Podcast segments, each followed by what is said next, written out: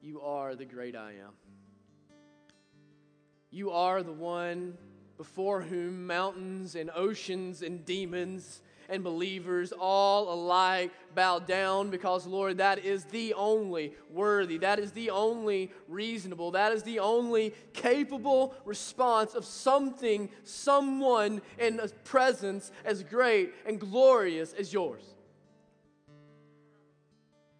And so, Father, I pray this morning that for every believer that our hearts would be bowed before you in a posture of reverence bowed before you in a posture ready to receive your word into our lives to have your word change our hearts. And we ask you lord change them forever.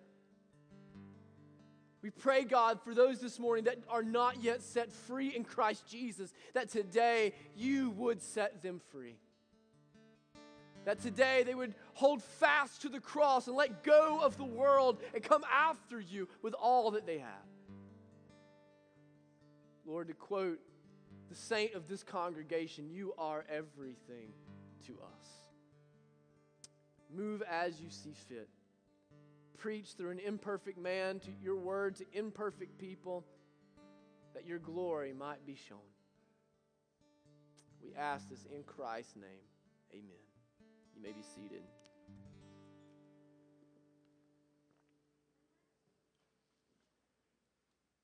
Perhaps nothing reveals the maturity of a person like freedom does. I would be willing to bet that if we were to go around all of you who have teenagers and college students and we were to ask you what it is that you are most concerned with, what it is that perhaps keeps you awake most often at night, I would bet that the most frequent response would be Who are they now that they're on their own? Who are they when they're not under mom and dad's watch care? Who are they when there's no longer a curfew? Who are they? Because all of us know it's one thing to know right and wrong, and it's another thing to apply it.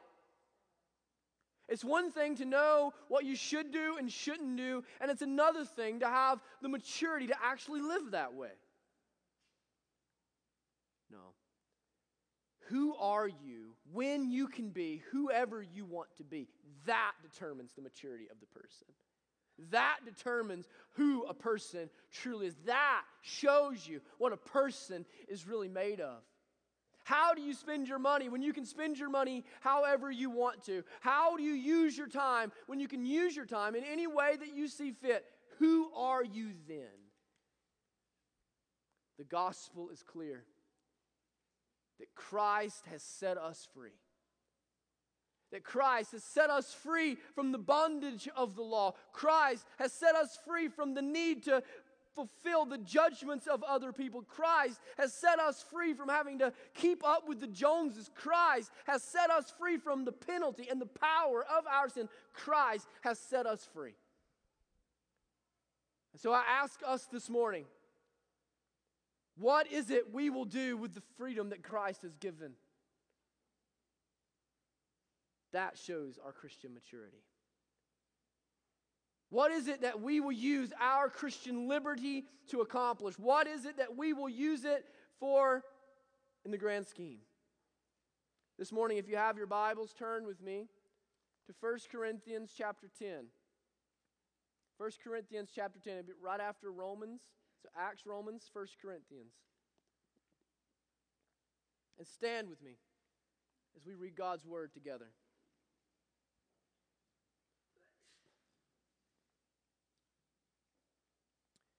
First Corinthians chapter 10, we'll begin in verse 23, and we'll read to the end of the chapter, even the first verse of chapter 11, because the uh, chapter break is really kind of unfortunate there. Verse 23 All things are lawful, but not all things are helpful. All things are lawful, but not all things build up. Let no one seek his own good, but the good of his neighbor. Eat whatever is sold without sold in the market, meat market, without raising any question on the ground of conscience. For the earth is the Lord's and the fullness thereof. If one of the unbelievers invites you to dinner and you are disposed to go, eat whatever is set before you without raising any question on the ground of conscience. But if someone says to you, This has been offered in sacrifice, then do not eat it for the sake of the one who informed you and for the sake of conscience. I do not mean your conscience, but his. For why should my liberty be determined by someone else's conscience? If I partake with thankfulness, why am I denounced because of that for which I give thanks? So, whether you eat or drink, or whatever you do, do all to the glory of God.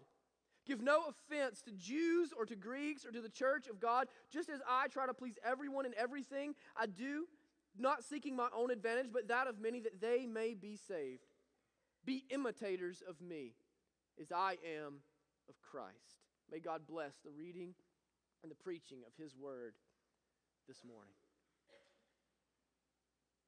Paul's writing to, to, the church at Corinth, and the church at Corinth is a terribly corrupt, a terribly divided, a terribly immature congregation.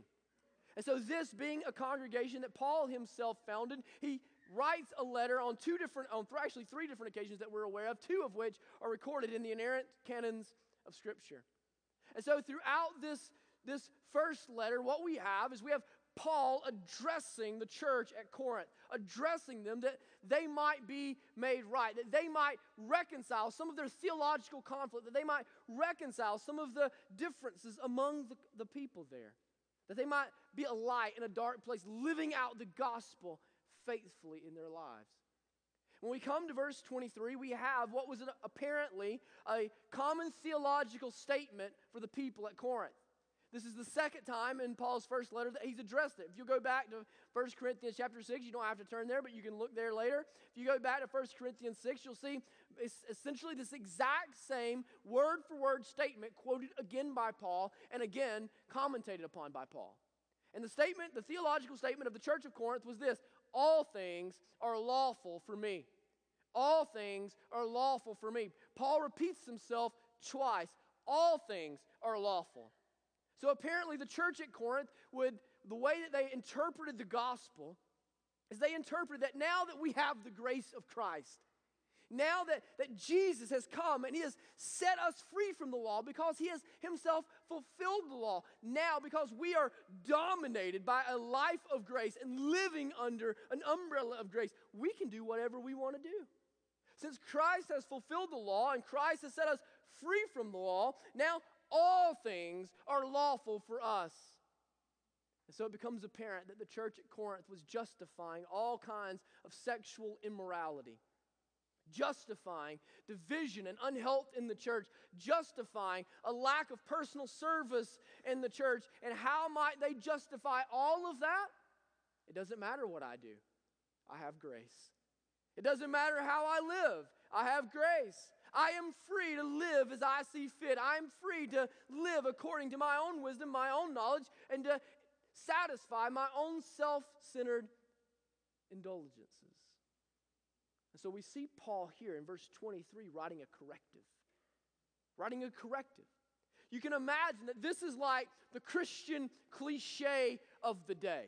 Like, I totally wish Paul, Aaron, I know you're with me on this. I totally wish Paul could like step in to the 21st century and like write some commentary on some of our Christian cliches. Like, that'd get real. You know what I'm saying? Like, he'd look at some of our, our little cute little sayings that we have, and he'd be like, oh my goodness, y'all. I mean, he would spend all his time writing us letters. And so we have Paul here commentating on one of the Christian cliches of the day. And so he, he quotes it, all things are permissible for me, and then he interjects his commentary, right? He says, but not all things are helpful. All things are, are lawful for me, but not all things build up. So, so Paul is here affirming that they are half right. They are half right. That on one hand, yes, Christ has set us free from the law. Yes, Christ has set us free to live our lives free of the law, free of the bondage of sin, free of the power of sin, that Christ has accomplished a great work for us, liberating us to live lives that are now free. And we should enjoy it, and we should love it, and we should savor it. But then on the other hand, just as the gospel sets us free, the gospel constrains us.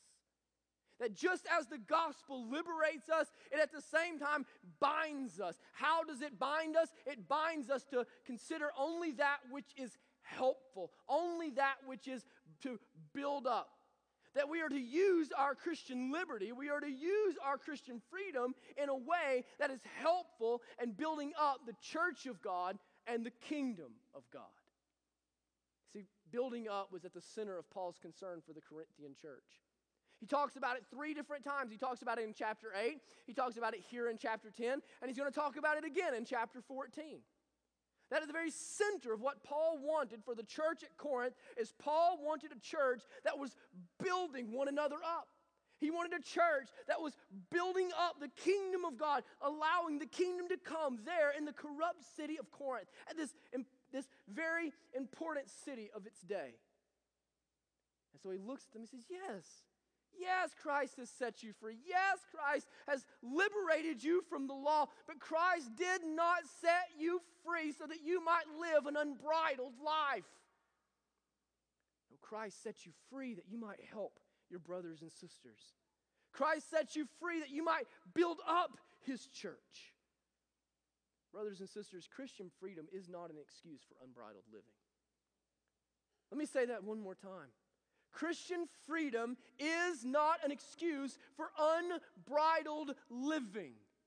It is not an excuse and a, a, card to sin however we want to, to live however we want to, to justify our motives however we want to. It is a remarkably egregious thing to use the cross of Jesus Christ to justify your own self centeredness and to satisfy your own indulgences. Now, how does a Christian mature, how does a mature Christian use their Christian freedom? A mature Christian asks not, how, what am I free to do? No, a mature Christian instead asks, Jesus, how can I use my freedom to build up your church? How can I use my freedom to bring you glory and honor with my life? This is not about self indulgent living. In fact, this is actually completely opposite of what Paul living is saying. What does he say? He says in verse 24, following this up, let no one seek his own good. No, do what? Seek the good of your neighbor. See, when Paul is thinking about Christian liberty and Paul is thinking about Christian freedom, he is at the same time thinking about those at which the Christian life is aimed. He is thinking about those whom we are attempting to reach, those whom we are attempting to disciple, those whom we are attempting to, to build up in the gospel. And so he says, How can this be about self indulgence? How, can this be about you uh, being able to live an unbridled life? This life isn't about you at all. This life is about you seeking the good of your neighbor. This is life is about you seeking the good of your Christian brother or your Christian sister. This life is about you seeking the good of those who don't yet have the gospel, that God's kingdom might be built on earth. And so, over the rest of the passage, Paul is kind of kind of wrestling with this tension and helping us work through this tension on of on the one hand, yes, we are free and we are free indeed. And on the other hand, we are constrained. We are constrained to do that which is helpful, constrained to do that which builds up. And so Paul gives us these two hypothetical meals to help us wrap our brain around the tension. He gives us these two hypothetical meals for us to be able to kind of process what's going down so that we might be able to live faithfully out this tension in our own lives. So that we might, on one hand, enjoy our Christian freedom, and on the other hand, not abuse our Christian freedom, but instead use it for the building of God's kingdom. The first of these meals is a meal that the believer is to have in their own home. It's a, it's a picture of a believer shopping at Publix or the, the, the market or whatever, whatever's going down in, in Corinth. And they're going and they're, they're going and they're looking at all the meat and they're looking at all the stuff that's there. And what does Paul say? Just buy it. Just buy it. Go over there and find you a perfectly marbled, seasoned Boston butt. Take that joker home and smoke the goodness out of it smother it in the best barbecue sauce you can make. Get you some baked potatoes and eat all of it to the glory of God. Right? He says, just go to the market. You don't have to do an interrogation. You don't have to do an investigation. You don't have to hire a private eye. You just see what's there. Say, man, that looks good to God's glory. Buy it, bless the Lord, and eat it in all of its wonder and majesty. I mean, one piece at a time, like falling off the bone. You know what I'm saying? Now, why is it that Paul felt the need to say this? You see, in the early church's days, they were seen as a sect, almost like you might think of it like a denomination of Judaism. And so everybody knew that the Jews had very strict food laws. And so, in fact, for a Jew, they couldn't eat pork, they couldn't eat barbecue, they couldn't eat shrimp, they couldn't eat anything that would be, uh, have been sacrificed to an idol or to a, a pagan god. They couldn't eat anything that had passed through the hands of a pagan priest. Well, guess who was the primary meat market in Corinth? The pagan priests. The pagan priests would go and they would make sacrifices to pagan gods, and they would take the meat from those sacrifices and they would go to the meat market and they would sell it there. Well, now you would imagine a good Jewish boy is not eating that. A good Jewish boy shutting down on that beef. Like, that is not organic, gluten free. You know what I'm saying? Like, we are not chilling with that. That's not coming back to my house. We're not eating that on 4th of July. And so, what would happen is for a good Jewish person, they would have to go into the market if they were to buy it there, and they, were to ha- they would have to investigate wherever the meal came from. They would have to make sure that it was perfectly kosher, that it had not been sacrificed as an idol, that it was not defiled in any way, because if they ate defiled meat, it would in then turn defile them, making them unfit for worship. So, what does Paul say? It's not going to defile you. It's not going to mess you up. Eat it, enjoy it. Now, I love the way Paul explains his reasoning behind this. He uses it, if you, will notice in verse 26, he says, For the earth is the Lord's and the fullness thereof. Probably in your Bible, I think in all the translations that I read this week, you'll notice that beginning with the word the earth, it's in quotation marks, right? You know why it's in quotation marks? Paul, being the astute Jewish scholar, was quoting directly from Psalm 24. And the reason that Paul is quoting directly from Psalm 24 is that every kosher dill pickle eating Pharisee would pray this blessing over their meal before they ate it. And so, what that Jewish people would do is they would have their perfectly uh, Jewish meal and they'd have their, their bread and they'd have their beef and they'd have it all laid there. And then they would pray Psalm 24 that all of the earth, or the earth is the Lord's and all therein, acknowledging that it was God who had given them such, such provision. It was God that had given them the sustenance for that day. And so, what Paul does is brilliant. Paul takes the very blessing that the Pharisees pray, he takes the very prayer of the Jewish people and he uses it to show wait a second, wasn't the idol meat God's before it belonged to the, to the idols? Matter of fact, are the idols even real? Like, how can they do something to the meat? They don't even exist. Are, are pork chops not from God too? And so, what is he saying? All of these things are good gifts from the, from the Father. All of these things have been given to us by God. So, because Christ has set us free from the law, because Christ has enabled us now to not worry about the bondage, because Christ perfectly fulfilled the Mosaic law and all of the, all of the food customs that were, and He has set us free from its bound, its, its binding nature. Eat it. Enjoy it. Enjoy the good food. Enjoy the good gifts of the Lord. See, the freedom that Paul is talking about is the freedom of the conscience. The freedom of the conscience. You know what it's like to have a conscience in bondage, don't you? You know what it's like when every 10 minutes you're having to have an argument with your conscience. Can I do this? Can I not do this? Is this okay? Is this not okay? Paul is saying you don't have to have that argument. You don't have to have that conversation. Christ has set free your conscience. You can have a clear conscience to enjoy the good gifts of God the Father. This is why, as Christians, we can have an iPhone. Are y'all with me?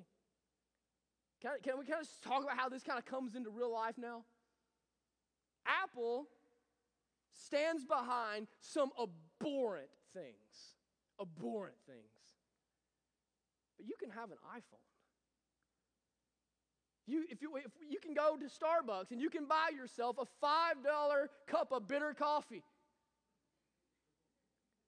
Starbucks stand behind some abhorrent things, some things that are completely unchristian, some things that we utterly and totally oppose. And yet you can drink that cup of coffee to the glory of God while talking on your iPhone to the glory of God. You can wear Gap blue jeans. You can go and hang out at Disney World and just raise your hands going down Splash Mountain to the glory of God. All of these companies standing for things that utterly oppose us as Christians, right? Worldviews that are completely and totally different than ours. But our conscience is not bound. Why? Those people are all just pagan priests selling idol meat at the market. Those things aren't theirs. Those things were not first belonged to, to Steve Jobs or whomever else. No, those things are the Lord's. The Lord has given them the ingenuity. The Lord has given us the resources. The Lord has provided those things.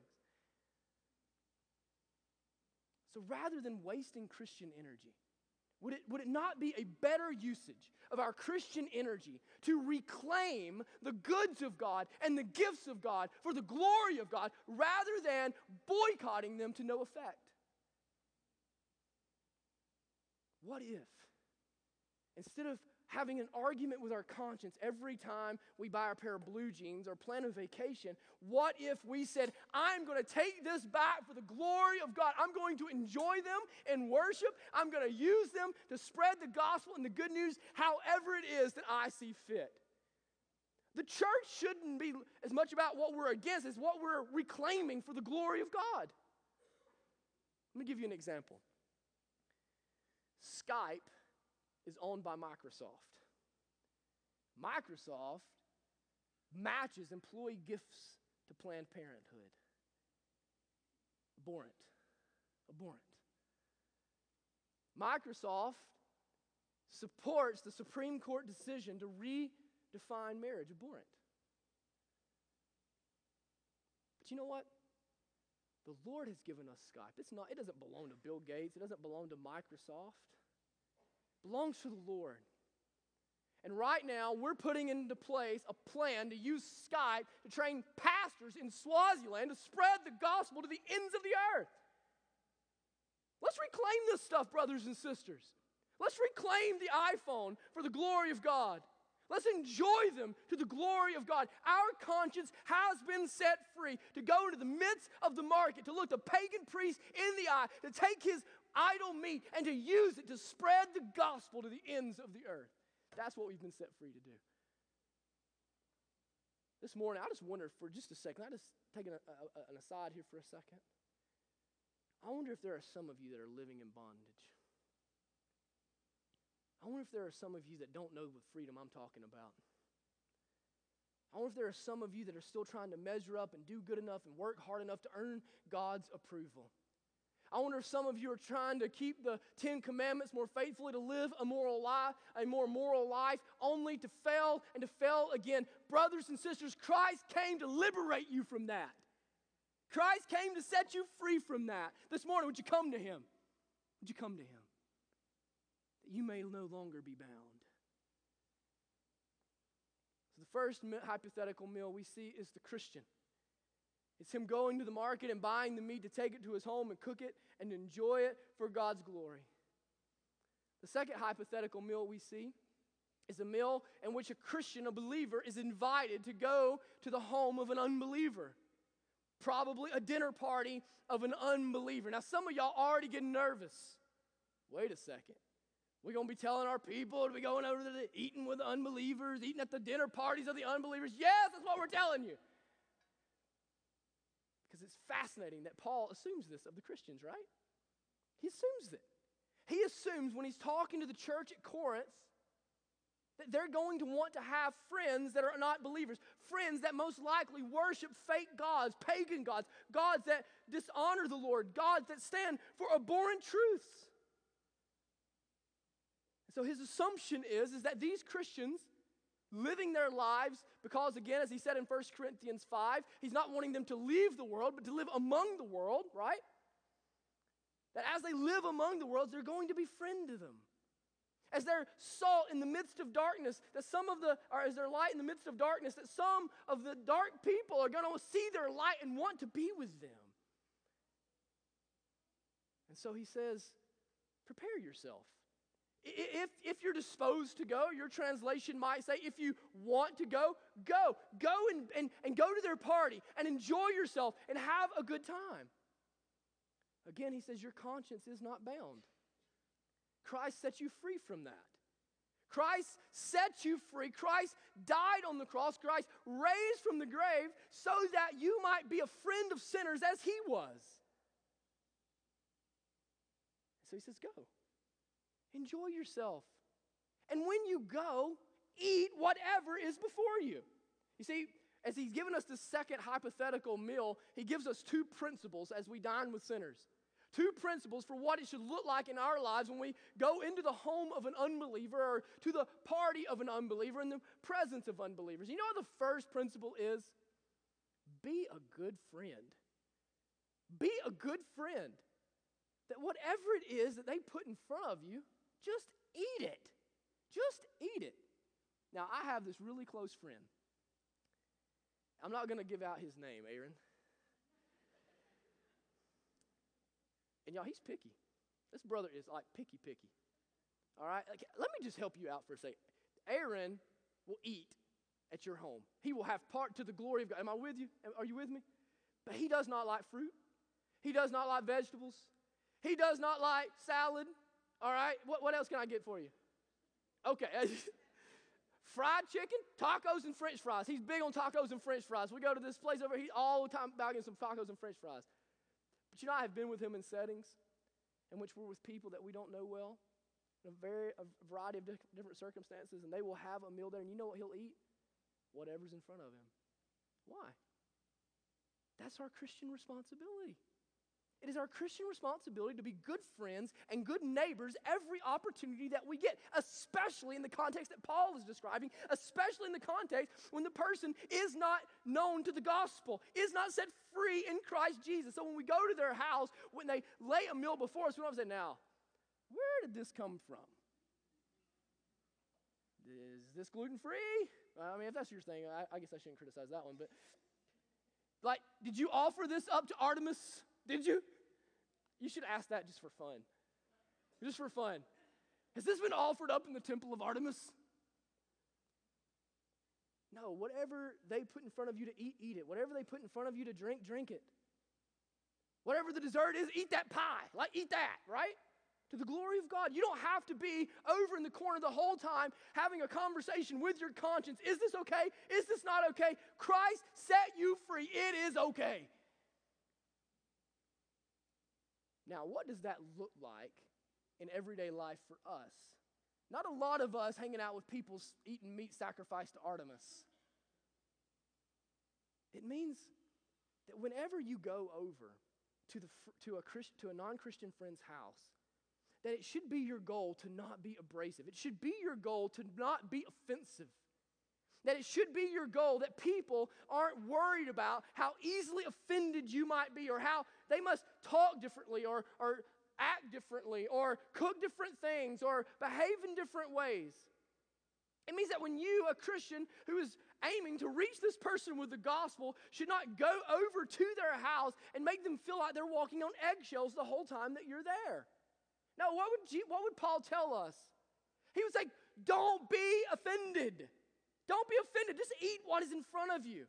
The people that he's talking about or talking to would have been much more comfortable with the Jewish diet.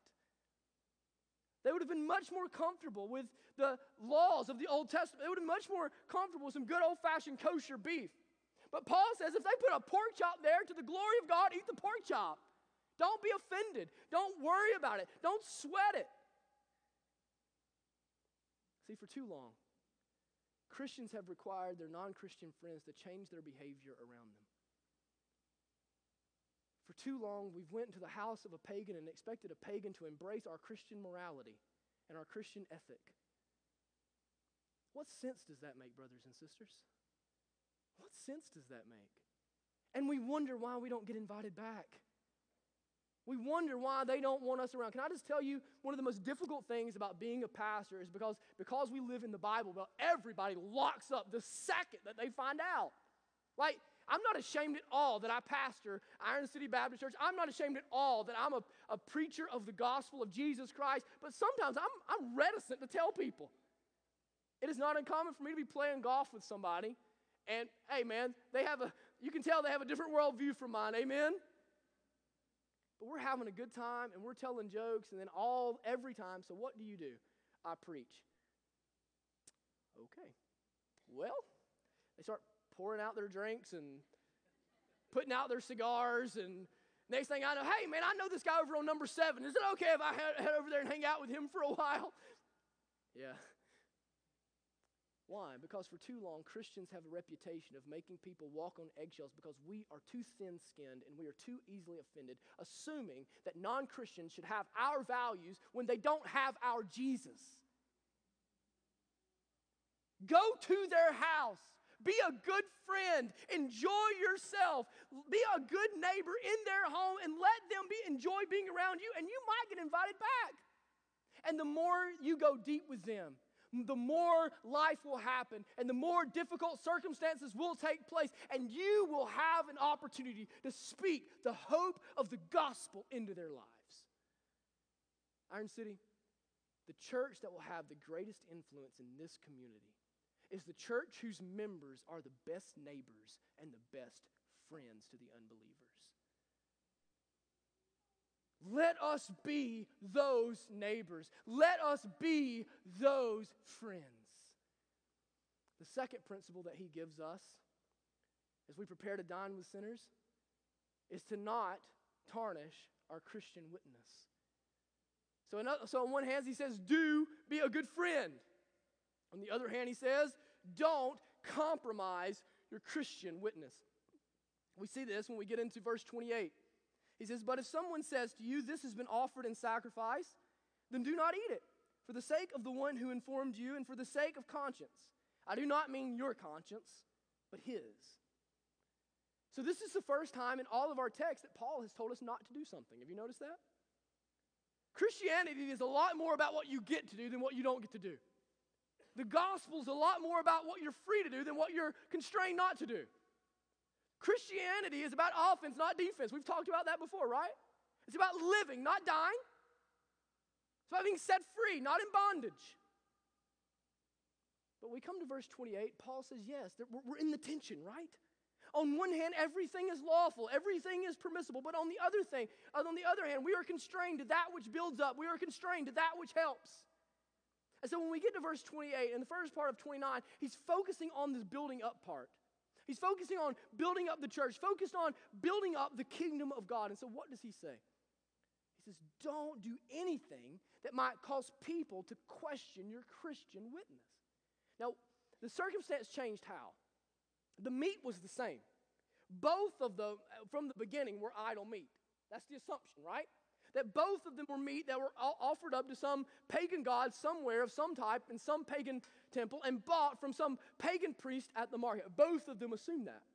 But on in verse 27, he says, Go ahead, eat it. Verse 28, he says, Don't eat it. Why? What changed? What changed is, is that the unbeliever pointed it out. That the unbeliever says, Wait a second. You're not supposed to be eating this stuff, are you? Wait a second. Who, who, you, you're, you're, you follow after Jesus. You, aren't you supposed to like only eat beef? Aren't you only supposed to eat things that are approved by the rabbi? Aren't you only supposed to do things like that? You see, the unbeliever in that case has made it a matter of his own conscience.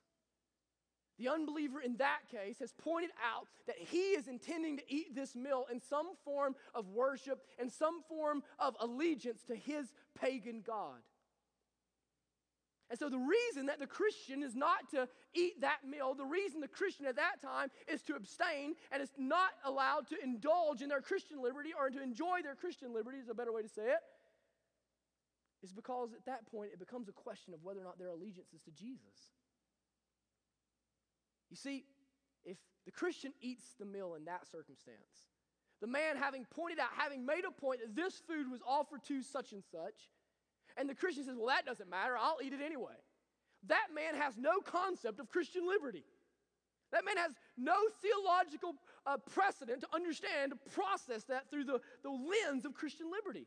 Instead, what does he see? Well, I guess with their God, my God's allowed too.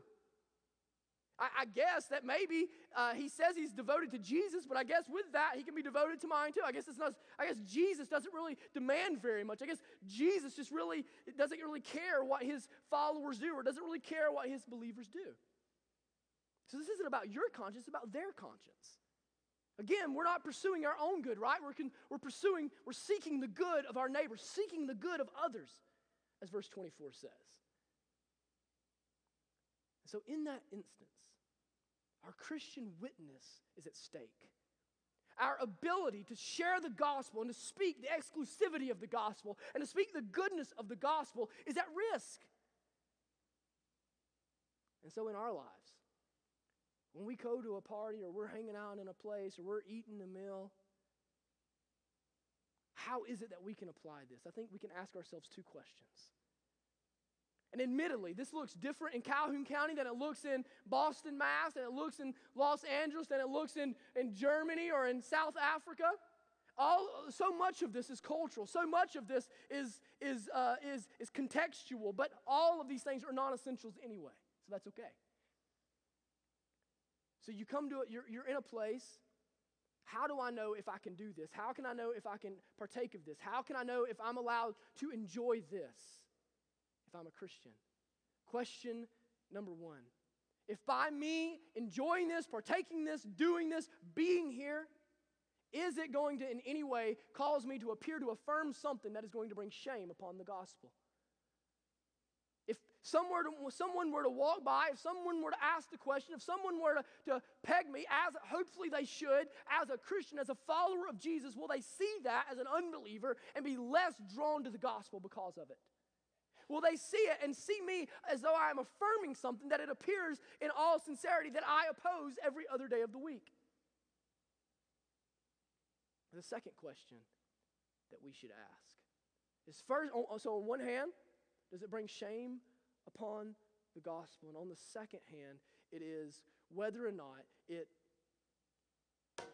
skip my mind for a second here. Shame upon the gospel on one hand, on the other hand, whether or not it will cause this person to question my allegiance to Jesus, I apologize. So when someone sees me do this, when someone hears me do this, when someone knows that I do this, will they see me in that place? Will they see me with that meal? Will they see me doing that, having that behavior, and at that time question whether or not my life is fully devoted to Jesus? Because, see, the question is whether or not we're going to be a stumbling block. The question is whether or not we're going to be an obstacle, a gospel op- obstacle to other people. Paul asks the question rhetorically, doesn't he? As you go into verses 29 and 30, Paul asks the question rhetorically. He says, Why do I have to give up my freedom? Why do I have to give up my freedom? Then he answers himself in verses 31 through 33. I give up my freedom because my life is not my own. I give up my freedom because my freedom is subservient to the glory of God. I give up my freedom because the end to which I am aimed is not my liberty. The end to which I aim is not my indulgence. The end to which I am aimed is that my life would bring glory and honor and pleasure and exaltation to the glorious name of my God. And so he says, I endeavor to bring no offense to anyone whether they're Greek or they're Jew or they're a, a less mature Christian. I constrain myself. I bind myself in my Christian liberty. I forfeit my freedom that they might one day be set free. I forfeit my freedom. I, uh, I forfeit what I have so that one day they might have it too. See, the question that's facing Paul and the question that's facing us is whether or not at the end of the day what we do is for God's glory or not. If the end to which our lives are aimed are the glory of God or not the glory of God. You see, the way these two commandments fit together, we've talked about that over and over and over. The way the two great commandments fit together is that they are inextricably locked. That you cannot say, I love God with all my heart, mind, soul, and strength, and at the same time not love your neighbor as yourself. You cannot say that I'm going to love my neighbor as myself if I am not first devoted all out to God. And so, what Paul is saying is that because my life is for God's glory, that I will be constrained in the gospel, I will be constrained in my freedom so that I will not be a stumbling block to the unbelievers, so that I will not be a stumbling block to less mature Christian brothers and sisters. See, the example that he's following is the example of Jesus. Nobody has will, willfully or willingly given up more freedom than Jesus has. In Matthew chapter 26, Peter's cut off the ear of a soldier. They've come to arrest Jesus. The disciples are frenzied. They're wondering what's going to happen, what's going to go down, what's, what's the issue here? Jesus looks at him and he rebukes him. And what does he say? At any point, could I not call down more than 12 legions of angels? At any point, could I not call down more than 12 legions of angels to come and to evaporate all of my all of my enemies and to deliver me from the cross and to rescue me from the cross? But no, what did Christ do? Christ forfeited his own freedom. Christ forfeited his own liberty that he might go to the cross and die for others, seeking not his own good, but the good of other people. Iron City, this is what I'm calling us to. I'm calling us in the midst of our freedom to, with our freedom, choose slavery. Paul says in verse 11, 1, Be imitators of me as I am of Christ. And one chapter before this one, in chapter 9, you know what Paul said? I become a servant to all men I will do all things so that by all means possible some might be saved, that I enslave myself, that other people might be set free. There were a group of Christians in the 18th century known as the Moravian Christians by history. They began they were incredibly pious people and devoted people committed to the gospel and committed to the gospel's sake, and they are probably the pioneers of modern missions. They became particularly convicted about what was happening in the West Indies, especially on the island of St. Thomas, as they were, as African slaves were being shipped by the British Empire to the, to the Western Isles.